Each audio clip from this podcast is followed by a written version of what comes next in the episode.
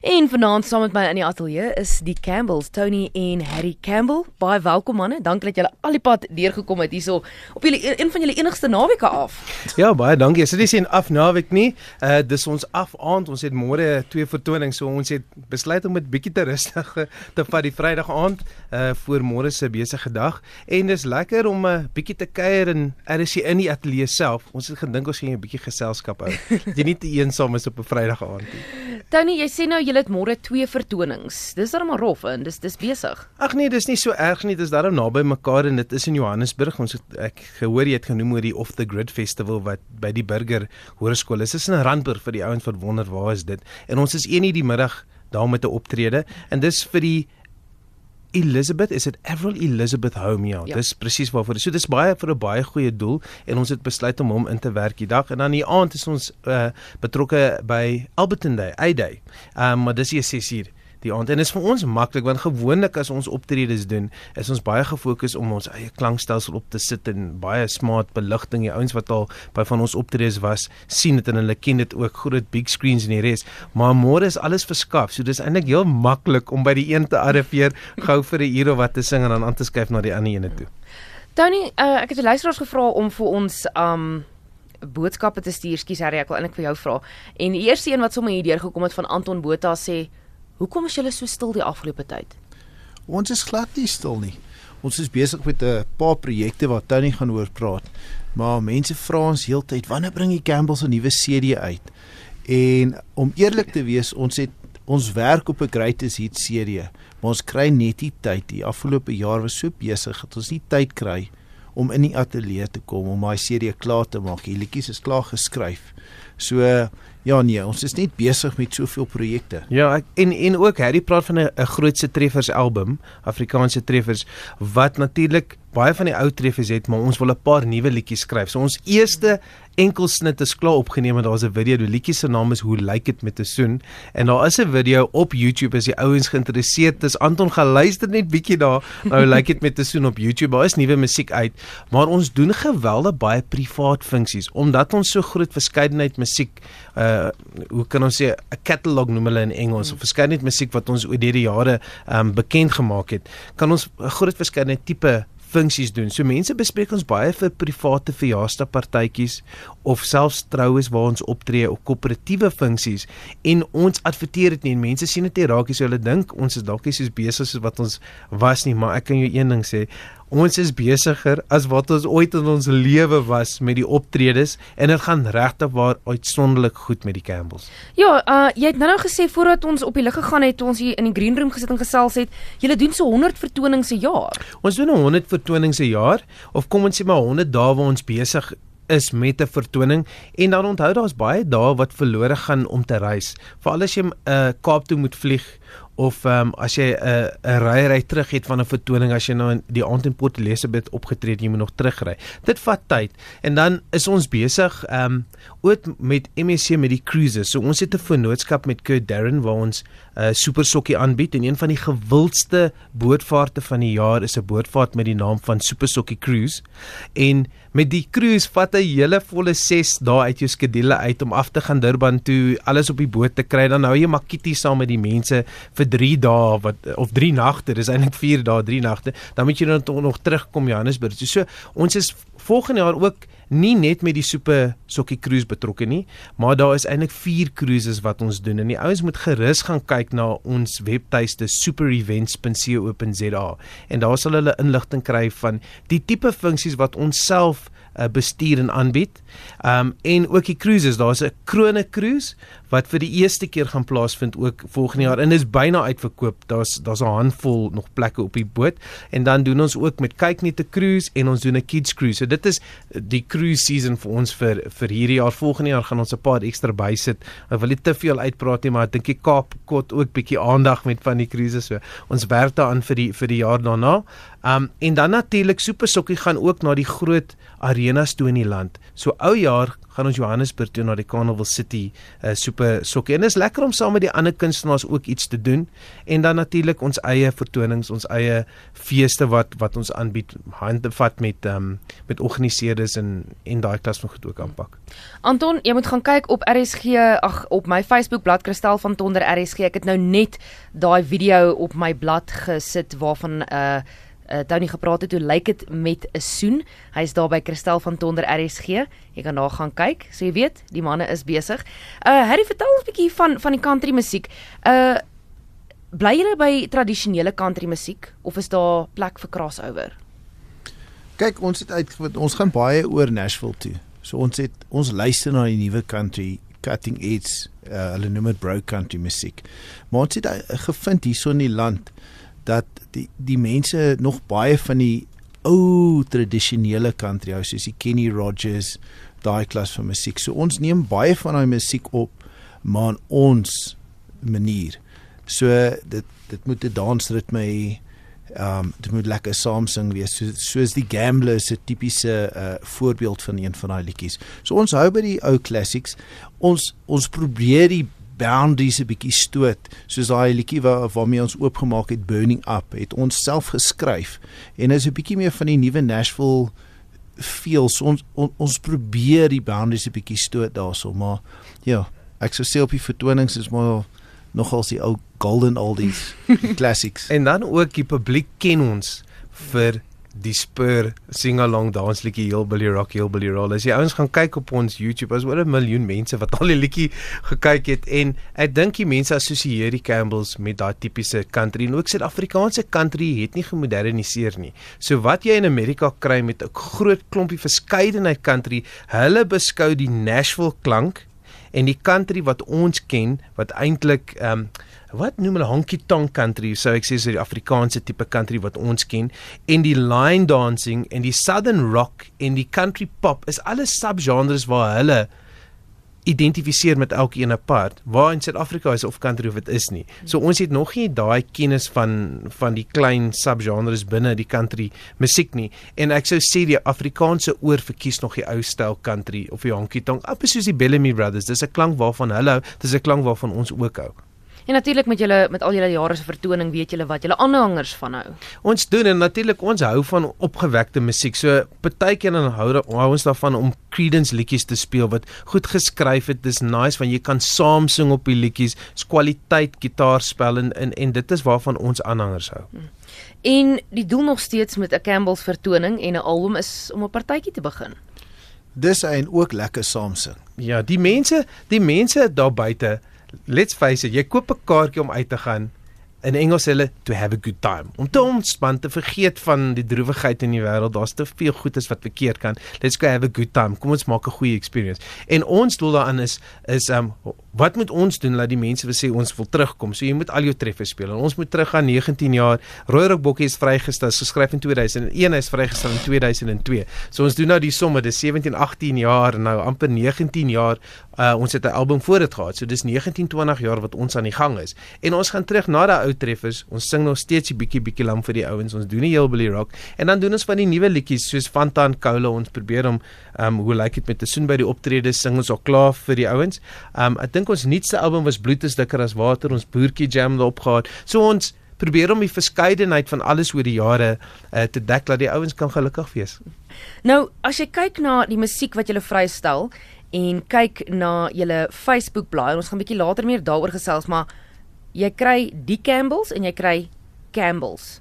Vertel ons bietjie daarvan. Daar's 'n daar's actually nogal 'n goeie rede daar agter. Ja, die die rede daarvoor is ons ons het uitgevind in die laaste 5 jaar waar ons ons eie platemaatskappy het. So ons verstaan die ins and outs van record label en daai klas van goeders. Het ons albums vrygestel ons toe begin kyk waar stream die mense ons musiek.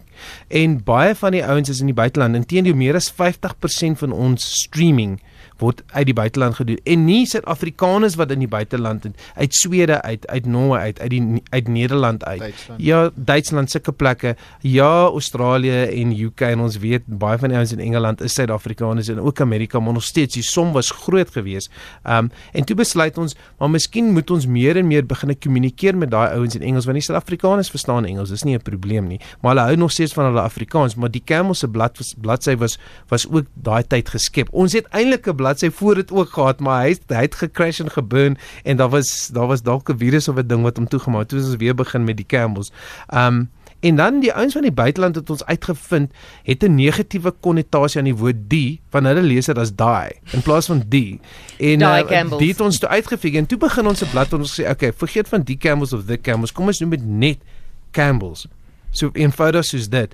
En onmiddellik het die ouens begin vat aan aan aan daai uh, Facebook page. So ons het albei ons moet eintlik die Campbells uh toemaak en ons het vir die ouens gesê ons gaan oorskuif en dit is maar 'n proses, maar jy wil dit nie onmiddellik net delete druk nie want dan is die ouens weer up in arms. Wat gaan aan? Ja, julle is baie aktief ook op sosiale op julle sosiale media, maar ons gaan daai gesprek hou vir heel aan die einde. Ons het eers klomp ander goed waar ons wil gesels. Okay. Ehm um, een van ons vinnig een van ons luisteraars vra, "In watter dorp het julle as kinders gebly?" Harry? Ons het in Kaapstad groot geword. Ons het ons het al 30 uh, amper 30 jaar daar gebly. En in sê maar in 2003 het ons amper ek dink 220 vertonings gedoen en so 30 vlugte op en af van die Kaap af en toe besluit ons nee ons moet ons hometown nou los en Johannesburg toe trek. So ons is in die Kaap gebore. Ons het uh eers in Kenwyn gebly en toe in De Tuige wat naby Parow is en uh, my ouers bly nog steeds in Sunset Beach wat naby Milnerton is. So uh, ja, dis vir al die al die hits, Rooirock Bokkie, Bietjie Bietjie Lam was alles in daai ateljee in Sunset Beach in die Kaap opgeneem. Mm. My pa se ateljee. Ons is my pa was eintlik 'n musikant gewees mm. back in the day het vir Rocking Horse basgitaar gespeel. Um verskeie dansorkeste ook gehad. En toe ons die eerste keer ons ons het nou net gepraat oor tegnologie. Toe alles met die rekenaars begine werk. Ek was in matriek gewees. Toe koop ek 'n rekenaar met sagte ware om die opnames te probeer en te doen. En hy het net vir my gesê, "What are you doing? It's crazy." En toe ek toe ek die eerste keer opgradeer in 2002, toe vat hy my ou rekenaar en nog sover gee ek vir hom elke keer die rekenaar as ons opgradeer in die ateljee. Maar nou doen hy sy eie opnames is in ons ou ateljee nog in die Kaap. Dit staan presies so met die rekenaar wat bietjie bietjie lam opgeneem is. Alles is nou presies so. En hy geniet homself natuurlik en ons het ons eie ateljee nou in Hartbeespoort. Ons praat nou so van van digitaal. Hierso sê 'n luisteraar die Campbells. Nee nee, wil nie digitaal gaan met julle nie. Doen asseblief die nuwe CD. Kom doen 'n vertoning in Warmbad, so sê Yes. Hilda van Warmbad. sien mense hou nog steeds van die Hulle van die harde kopie. Jy weet, So- jy moet nog steeds 'n CD in jou hand hou. So kom na enige vertoning en ek waarborg jou jy gaan 'n CD kan koop daar. En en om dit te teken want ek hou daar nog steeds want die ouens wil dit byt en proe en aan dit vat en en en daai foto kyk Ja. en sê teken asseblief vir ouma en ek stem met haar 100% saam, maar onthou nog die dae van kassette en van plate. Ek het nog van dit by die huis. Ek moet my kind probeer verduidelik wat is 'n kaset en wat is 'n plaat en hoe dit werk. Oor 5 jaar van nou gaan ons almal probeer nog verduidelik wat was 'n CD CD. gewees. En die tyd kom baie vinnig aan, maar ek stem met haar saam, maar die ouens verkies nog om 'n CD. Inteendeel, gaan in 'n winkel en probeer om vir jouself 'n DVD-speler te koop. Dit bestaan nie meer nie. As ek vir jou sê my TV was meer as 2 jaar laas aan. Ek dink eers hy's hy's in die muur ingeprop nie. As ek, ek dood ernstig met So jou. jy kyk aanlyn. Ek kyk ek Stream. gaan ja, um maar ek kyk baie min TV. Ek moet dit ook sê, maar die bietjie wat ek kyk is op 'n iPad Ja. en oor die internet. So dit is die rigting waar ons beweeg. Daar is nog mense wat old school is. Ek moet sê toe ons getoer het in die begin nê, was een van my vereistes ek moet 'n TV in my kamer hê. As ek van die gig af kom wil ek 'n bietjie TV kyk. Nou deesdae het ek Showmax of so iets op my foon en ek download al my episode en ek is happy op my smartphone. Ja, en en en die digitale era maak maak alles eintlik baie meer eenvoudig. In 2003 waar hy gepraat het van die baie toer, ons het 200 en ehm um, was dit 30, nie, ons het soveel vertonings genoem, ons het 120000 km gery in 'n jaar. Dis 10000 km in 'n maand. Dis is geweldig baie kilos. En in daai tyd, ek onthou Februarie maand van 28 dae het ons 26 vertonings gehad in daai een maand en ons was besig en die en ons moes toe vir die ouens verduidelik wat ons bespreek het op die 28ste Februarie dat ons al reeds in Januarie maand gaan ry. En ons het asseblief al die inligting nodig want die mense nog op 'n fakspapier moes hulle vir jou rigtings aanstuur en nou kommentaarsreëlings nou klink ek verskriklik oud Vir nee ons jonger luisteraars, 'n fax is um iets wat ons daai tyd gebruik het. maand hou net. Ons het al so getoer op die ouderdom van 22 en Ja. 23 so ons was bitter jong geweest toe ons daai tyd getoer en dan gaan jy op toer met 'n leer op papierwerk met kontrakte en rigtingaanwysings na vertonings. Deesdae kry ons nie hier Ja, deesdae kry jy kry jy 'n pindrop 'n uur voor jy daar moet aankom en dan ry jy na Masoon toe. Ja, as jy batterypapas op jou selfoon het jy ook 'n probeer. Ja, pro of probeer om die organiseerder in die hande te kry. Daai tyd wat hulle sê jy gaan dan dan is hulle foon ook pap. Dit is hierso by op die radio op RSG die Campbells wat saamkuier in die ateljee. Baie dankie vir almal se SMS'e wat deurkom. 'n Hele paar um van ons luisteraars wat saamgesels en hierso vra 'n uh, dame Chrissy. Sy sê wanneer gaan julle weer Nashville toe en watter plekke besoek julle of tree julle daar op want haar dogter woon daar? In Nashville en sal dalk 'n vertoning wil bywoon. So, wanneer hmm. gaan julle weer oor see? Want voordat ons um, op die lug gegaan het, het jy ook gepraat Tony spesifiek van julle was al in Botswana gewees. Julle gaan yes. Namibië toe Desember. Um okay. maar ook spesifiek Nashville wat wat ook naby aan julle hart is. Okay, so so ons maar kyk maar hoe dinge uitwerk. Gewoonlik in ons bedryf moet ons beplan en ons weet watter maande ons gaan stille wees, byvoorbeeld die Januarie maand en ons as ons moet ver weg gaan op vakansie of as vakansie is in Januarie maand. En dan iewes in die jaar probeer ons 'n week of twee uit om te toer. So ons het al Australië getoer. Ons het al ehm um, in Amerika twee keer gegaan. Partykeer dan gaan ons net vir vakansie om te kyk want as jy toer en jy doen musiek, dit vat so geweldig baie tyd uit die program uit. Laat jy nie eintlik gaan met die doel om te gaan leer om te kyk want nou ons moet idees kry by die Amerikaners van daai ouens is slim en hulle is goeie musikante so ons moet by hulle leer verlede jaar was ons spesifiek eintlik Texas toe want die meerderheid Suid-Afrikaners bly in Texas en daar's 'n Texas potjie ons het ook opgetree by uh Atlanta is die area um, van Georgia, maar ek dink hulle het dit net buite Atlanta gehou in North Carolina het ons ja. opgery na ek wat hulle noem 'n KOA, nou 'n KOA soos ons ATKV. Dis 'n kampterrein, die mense het gekom vir 'n naweek en daar was 'n Suid-Afrikaanse fees gewees waar ons ja. opgetree het. En dit is hoe hulle die Suid-Afrikaners by mekaar gekry. Nashville se Suid-Afrikaners groei baie en ons het vriende daar.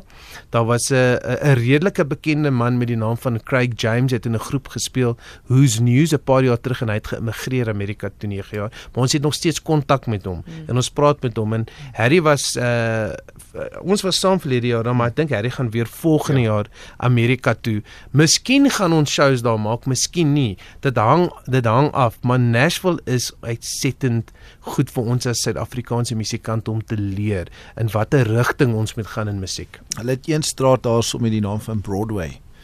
En um hulle het 'n jy kan sê se 'n kroeg of 'n pub, maar hulle noem dit goed 'n honky tonks.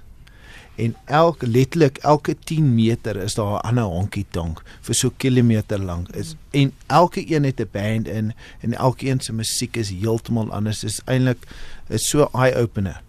Ek ek ek wil net ietsie miskien met die luisteraars deel. Nashville is bekend as the music city en baie ouens dink dit gaan net oor musiek, maar eintlik dit gaan oor die hele musiekbedryf.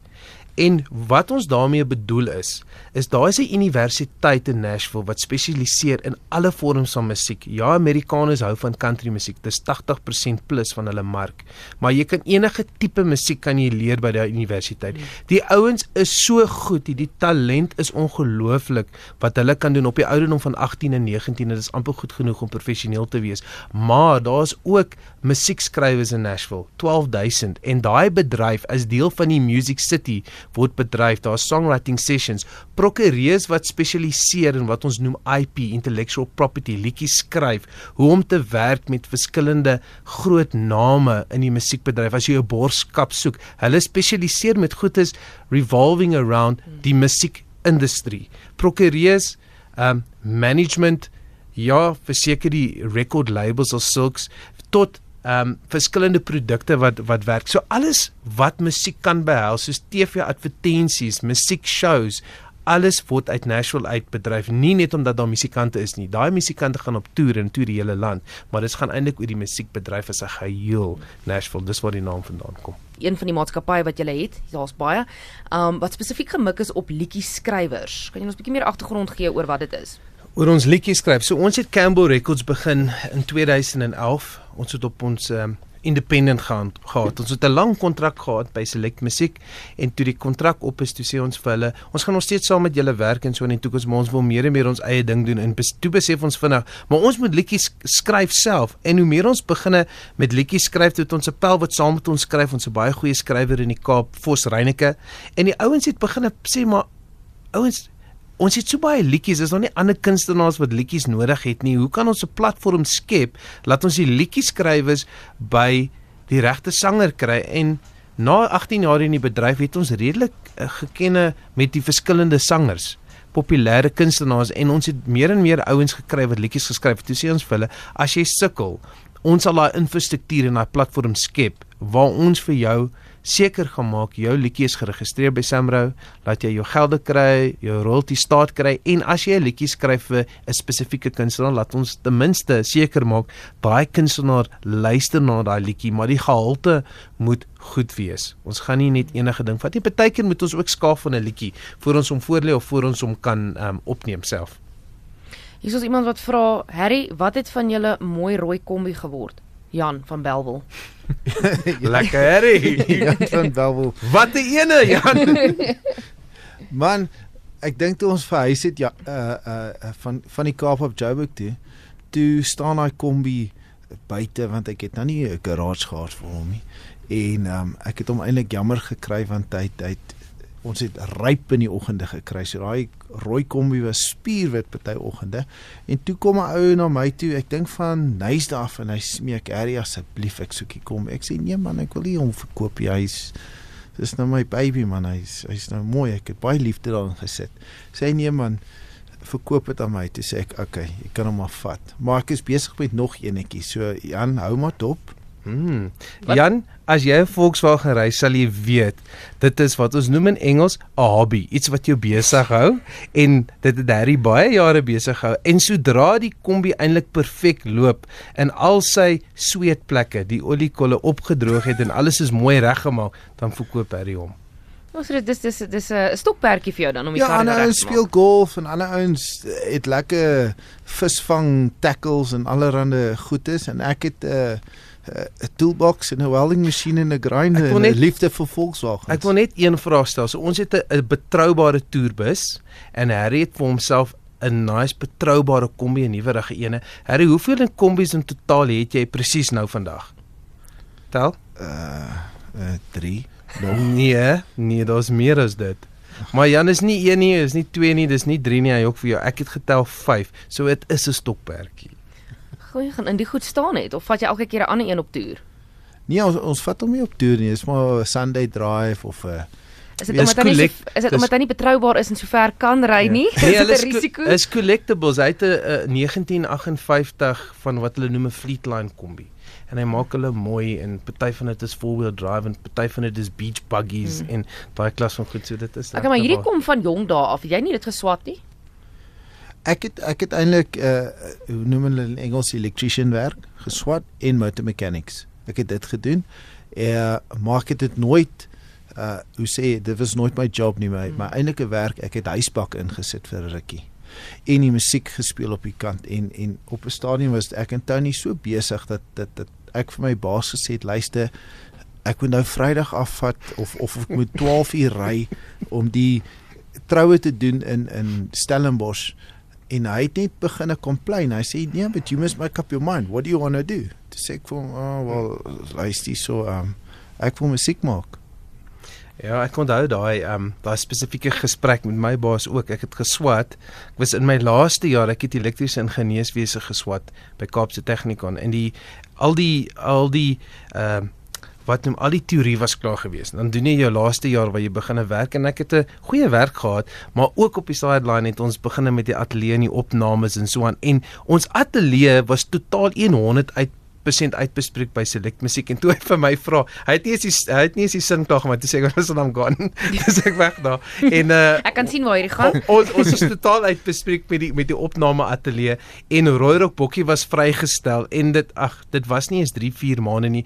Inteendeel, Clive Bruce Clive Bruce het ons gesê in die jaar 2002 toe Royrock Bokkies land te sê boys daai is 'n hit julle kan maar na de, jy kan nou maar ry in Johannesburg toe vir huis. Dis ons maar hoekom om Clive te sê I promise you if you think you've driven a lot in your life. Kyk ek praat Engels. Hy sê I promise you that within 3 months you're not going to know what it will be doing 10000 kilometers every single month and dit was waar gewees. Hy het presies geweet wat wat ons moet doen. Maar ek moet ook sê ons ons um skills wat ons geleer het soos die elektriesien werk, doen ek elke liewe week want vir elke vertoning moet ek drie fase wire.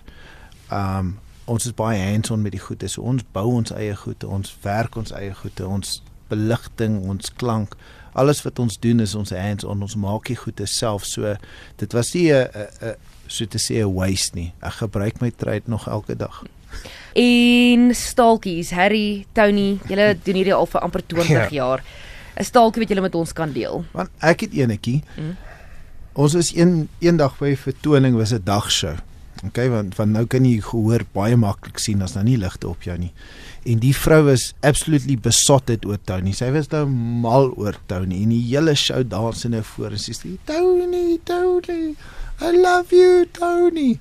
Maar op een stadium toe val die vrou se valstande uit. En sy soos die valstande nou loskom, was nou die boonste tande probeer sy nou hap aan die tande om dit weer nou terug in haar mond te s- maar sy het dit gedoen maar dit was daai daai 1 of 2 sekondes wat sy nou mee gesukkel het was was amper vir my soos 'n minuut lank en ek het so gelag na die storie maar ja O oh, ja, dit is um, ek kan dink dit is moeilik om dan daarna weer jou liedjie te hervat en daai daai uit jou kop uit te kry. Die wonderlike werk wat jy Ja. doen is jy reis deur die land en ontmoet wonderlike mense. Nou, ek het gehoor van 'n kuier naweek waarmee jy besig is. Ons het in die begin van die program gepraat van vertonings en so aan, hmm. maar jy is baie besig met met ander projekte ook. Dis nie net toer en musiek maak nie. Ek kry wel nie tyd of op te ag om series te maak mee nie, maar ja, die kuier naweek. Die serie sal kom, ek beloof.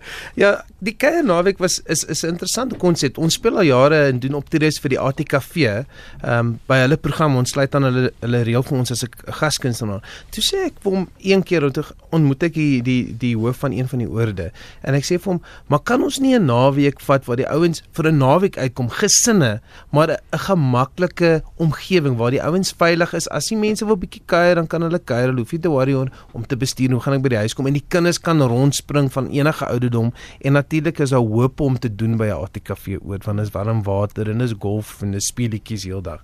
En hy sê ja, kom ons probeer dit en ons reël toe 'n kuier naweek laas naweek in Buffelspoort. Um en uh, met bietjie insette van hulle kant af maak ons kies ons 'n paar kunstenaars en daar's kuier naweek gebore en die ouens kan gerus gaan kyk kuiernaweek.co.za. Ons het 'n 'n 'n videoklip opgesit van Snotkop wat optree en die mense was mal oor hom. Ons was so 1500 mense gewees.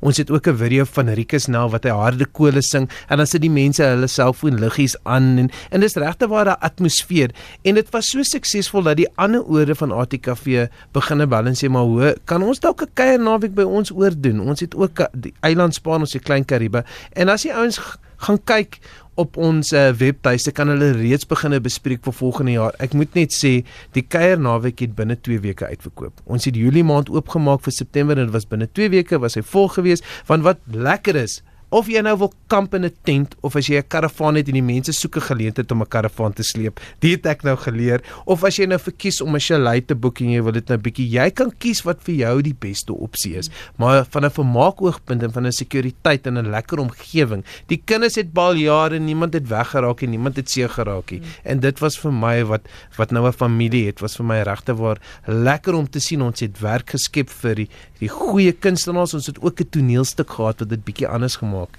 as net 'n gewone fees. Ons het vir Frank Opperman daar gehad en natuurlik narre vir die kinders en al daai klas. so jy kan nou dink Fatman was daar en die Campbells was daar en ons het dorp toe gegaan met Rooirock Bokkie en die hele lot en dit was fantasties geweest. Dit is die Campbells wat vanaand regsteeks saamgekeer het hierso in die ateljee. Harry Tony baie dankie. Dit was 'n voorreg geweest om saam met julle te Dankie, gesels Christel. en voorspoed met al die optredes en ons ons sien uit na daai grootste treffers wat binnekort hopelik um vrygestel sal word. Baie dankie ook vir almal se SMS'e. Ek gaan so vinnig 'n paar lees. Dankie, dankie Campbells. Julle is ikone, so sê Annetjie van Isandu. Mooi. Uh dan sê uh Hierso sê Gerard, hy's 'n siel op wiel. Naand sê ek het baie van julle series en ek luister dit elke dag. So gaan so voort. Jy weet ons siele op wiele Radio is is hulle is hulle brood en botter. Wel, ek sê dit nou nie fisies brood en botter nie, maar weet dit hou hulle aan die gang.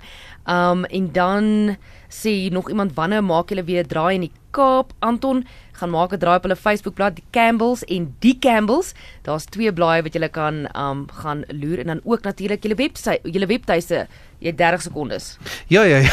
Okay, vir ons skies. Ja, ons webtuiste is daar dis meer vir info. Ek sou sê gaan volg Facebook of Twitter of Instagram wat ook 'n platform jy het. Ons gaan daar lys ons opkomende kunstenaars. Ek weet vir 'n feit ons gaan Kimberley toe die 8de November en vir die ouens wat in PSP is vir ons altyd lekker. Die 9de November ons maak 'n draai in Witbank. Ons gaan nog Namibië toe. Ons gaan baie plekke toe. Gaan volg eerder die Facebook of stuur ons 'n e-mail. Ons sal reageer regte waar. info@campbells.co.za en ons sal reageer vir die ouens as hulle sê waar is jy die volgende optrede hier of daar of wat ook al of as hulle ons wil bespreek.